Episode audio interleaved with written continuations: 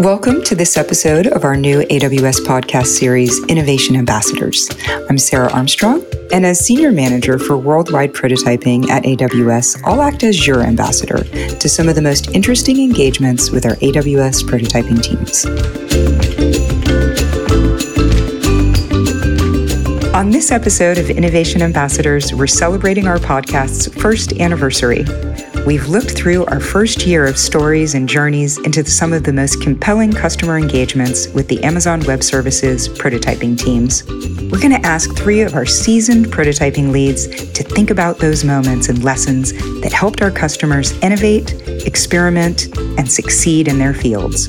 So, welcome to our special gathering, and let's look back at the key themes that emerged across 15 episodes with customers ranging from National Basketball League of Australia to HoloLight to Bridgestone to EB Research.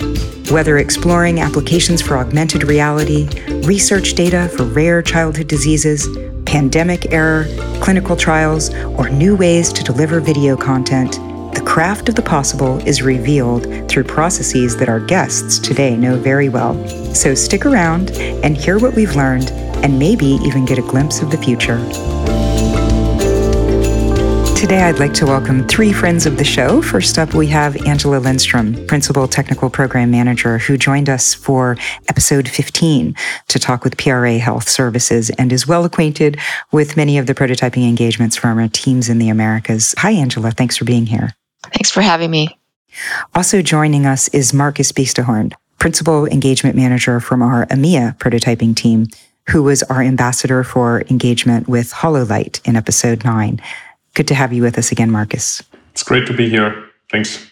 And I'm happy to welcome back Martin Payne from our ANZ prototyping team, who joined us for a number of episodes, including those with NBLA in episode 5 and Vimana Tech in episode 12. Thanks for being with us again, Martin. Hi, Sarah. Great to chat again. So, I thought we'd talk about some of the common themes that we've seen threaded through uh, not only a number of the podcasts that we've done with customers, but just in general in the customer engagements that we do in the prototyping arena. And one of my favorite quotes, I think it was from our engagement with 3M, where they talked about setting an audacious goal. And Michael over at EB Research said much the same thing of really thinking big about the technology transformations that they could do with the power of cloud computing. And I think, Marcus, if I remember correctly, we had Philip talk to us about daring to think big in the HoloLight engagement. Yeah. Yes. And they were one of those customers that had an audacious goal.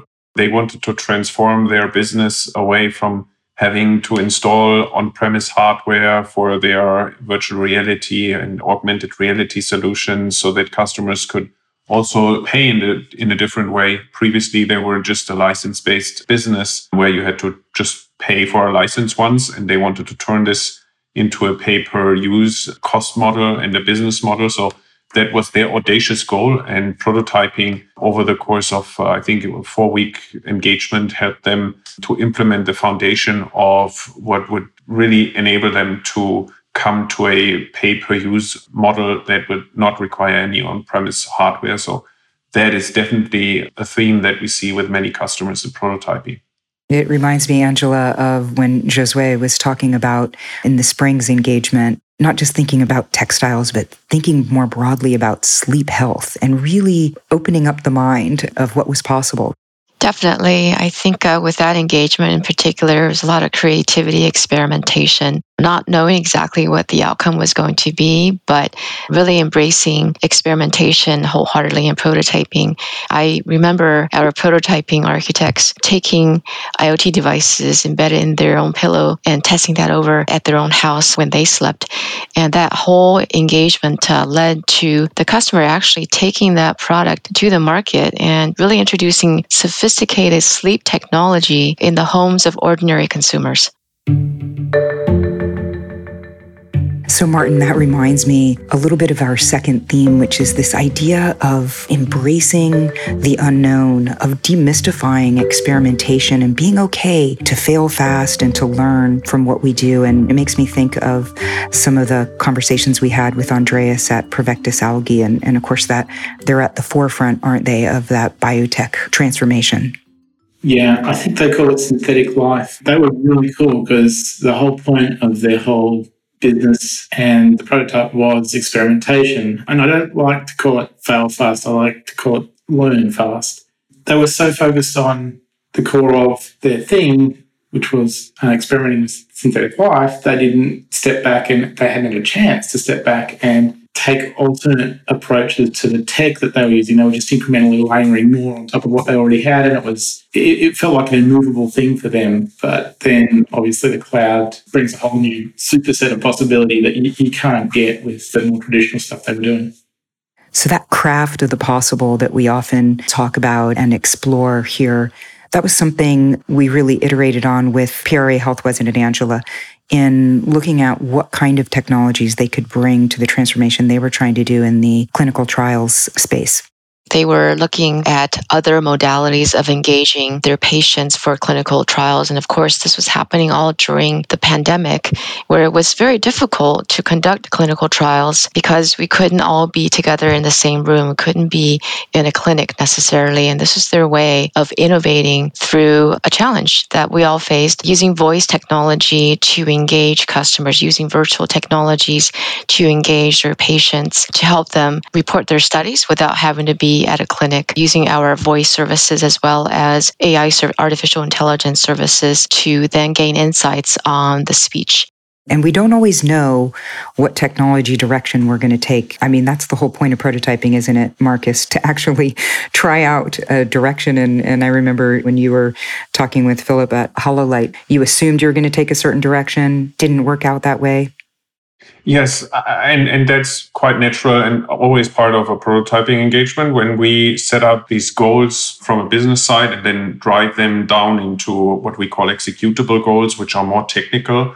In this case, we were set out to use container technology, which basically meant they had an application that would previously run on premise with their customers and render the images that would go into the uh, devices of the customers so that they had this virtual reality environment where engineers, for example, could collaborate on designing an engine in a virtual room, so to say, and then take apart this engine. Um, this rendering usually would occur on premise. And we assumed that we could just use containers to move that application into the cloud. And that assumption turned out to be actually not possible. Um, the application had a special way of accessing the GPU and needed special requirements and drivers that were not, at least not in a scalable way, usable from a container. And that meant we had to kind of pivot on this technical decision and this technical assumption and find a way around it. We found a way how to do this and still achieve this overall business goal of the customer but of course, the execution um, was different than we anticipated. But this is not only a learning for us, it's a learning for the customer. And we always have these kind of boundaries of technology that we then find out and try to overcome with creative ways and, and building technology, whether that's just AWS technology or broader, as in this case, container technology. I was recently talking to our customer with MUFG, and one of the areas that they shared was this idea. And you talk about, you know, you're defining those technical success criteria and really starting with something that we uh, starting iteratively right? Like starting with something that is maybe a little bit simpler and then building out and building up on that approach uh, was really important to how they were gaining that experience not only with the technologies but with the way of working. And i think we've seen that across multiple of our customers haven't we martin? Yeah i mean i think the important thing uh, it's, it's our team does something similar, I think, to what Marcus just described. We start with a, a bit of a, a, working backwards statement of the business challenge, and with no technical detail, in a short engagement, you've got no time to do detailed requirements up front. So you have to be incremental, uh, and NBLA was a really good example of that. They had this challenge of getting fan presence into COVID restricted basketball games without physical presence and getting the game presence to the fans. So having that business challenge as a statement, we were able to layer on some solutions to that problem and to deliver a virtual production control room on top of all that as well. Yeah, that experiential approach, Marcus, is really part of how we do. We talk about teaching folks to fish instead of giving them the fish, right? And really getting hands on with our technology and, and building with them. The building usually takes between two and six weeks. And the most important point is really that we enable the customer to be self sustaining on AWS, that they gain the knowledge to actually bring whatever they have to production. It's not the idea that we build something for them and then it's it's just used. The idea is more that they get a foundation from where on they can build out additional applications, additional use cases on top of that, or even add new business ideas to this without requiring us to do the engineering for them or anything like that. And that's actually one of the advantages that you get with the cloud that you have these building blocks where you don't really need to fully build the, the whole technology stack, but instead you build mostly your application logic, so to say. And that incremental approach to innovation, Angela, and that sort of experience building right alongside our customers, that's something you've seen in the Americas it's not necessarily limited to technologists who want to expand their technical expertise in the cloud or with various domains such as ML or IoT. It's also with our business stakeholders. We will bring design thinking techniques and user testing. A lot of customers these days, especially when they're building new products, are sensitive to human centric design, whether it's for effective data visualization, for storytelling and insights, or product usability and desirability. So we'll bring the tools. We also have technologists, design technologists on our team to help customers do that design exploration as well as user testing. There are times where the technology exploration is not enough. We got to really fail fast at understanding that whether or not the design itself is usable and desirable for the ultimate end customer that really resonates that notion of bringing the human into this. It's not only about technology and we hear that so often don't we? I, I remember our first episode was with munich leukemia lab and the way that they're bringing computer vision into a whole new realm of leukemia diagnosis. And just across industries with 3m bridgestone mufg as i mentioned our customers are sharing with us that that cultural transformation comes right alongside the technology transformation that they're able to do. Uh, Marcus, you had some experience with this, haven't you? The prototyping itself is not just about technology. It's it's often also that we try to set the customer up in and also help them organizationally. We had customers that would operate their infrastructure in a traditional way. For example, we had a customer that had a team that was dedicated, like your normal IT team, that would be dedicated to the resources and deploying resources.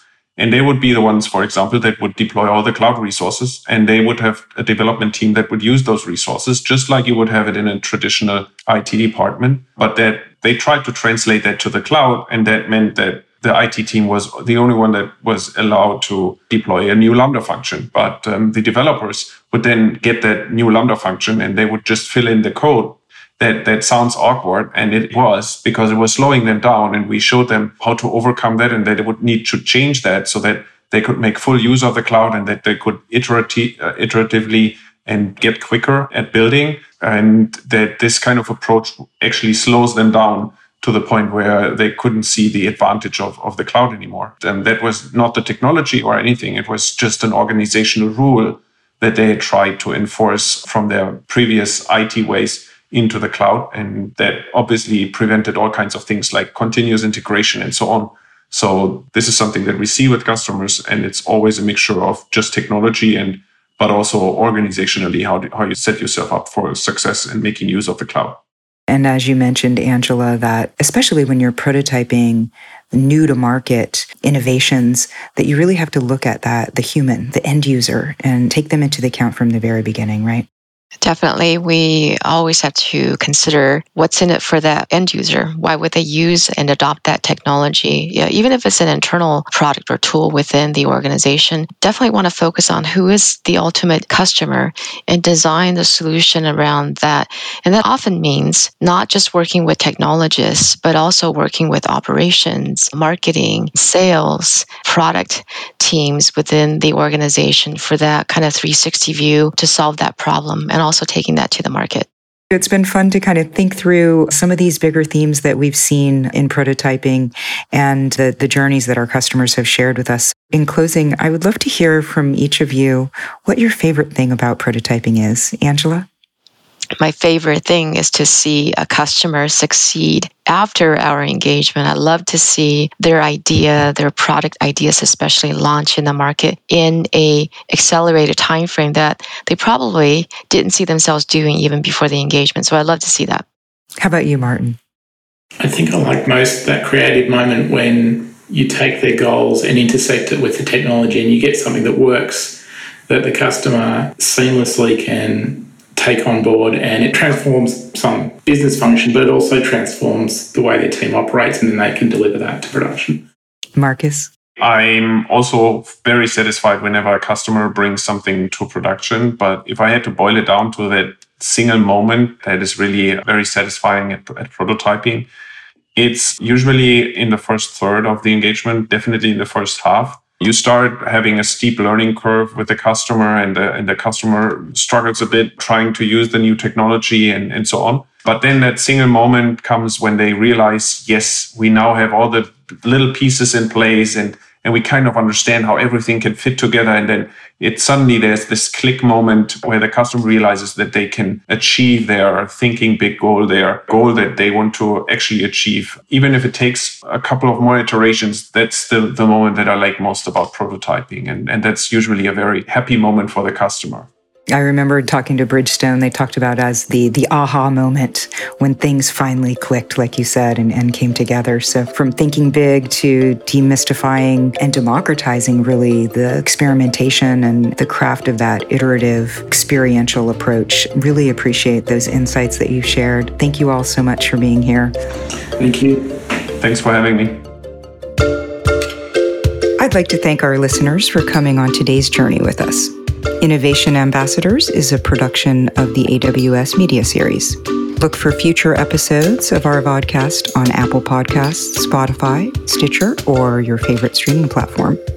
If you have ideas for future episodes or comments on this one, send us a tweet at hashtag AWS Innovation Ambassadors and share your thoughts. Thank you.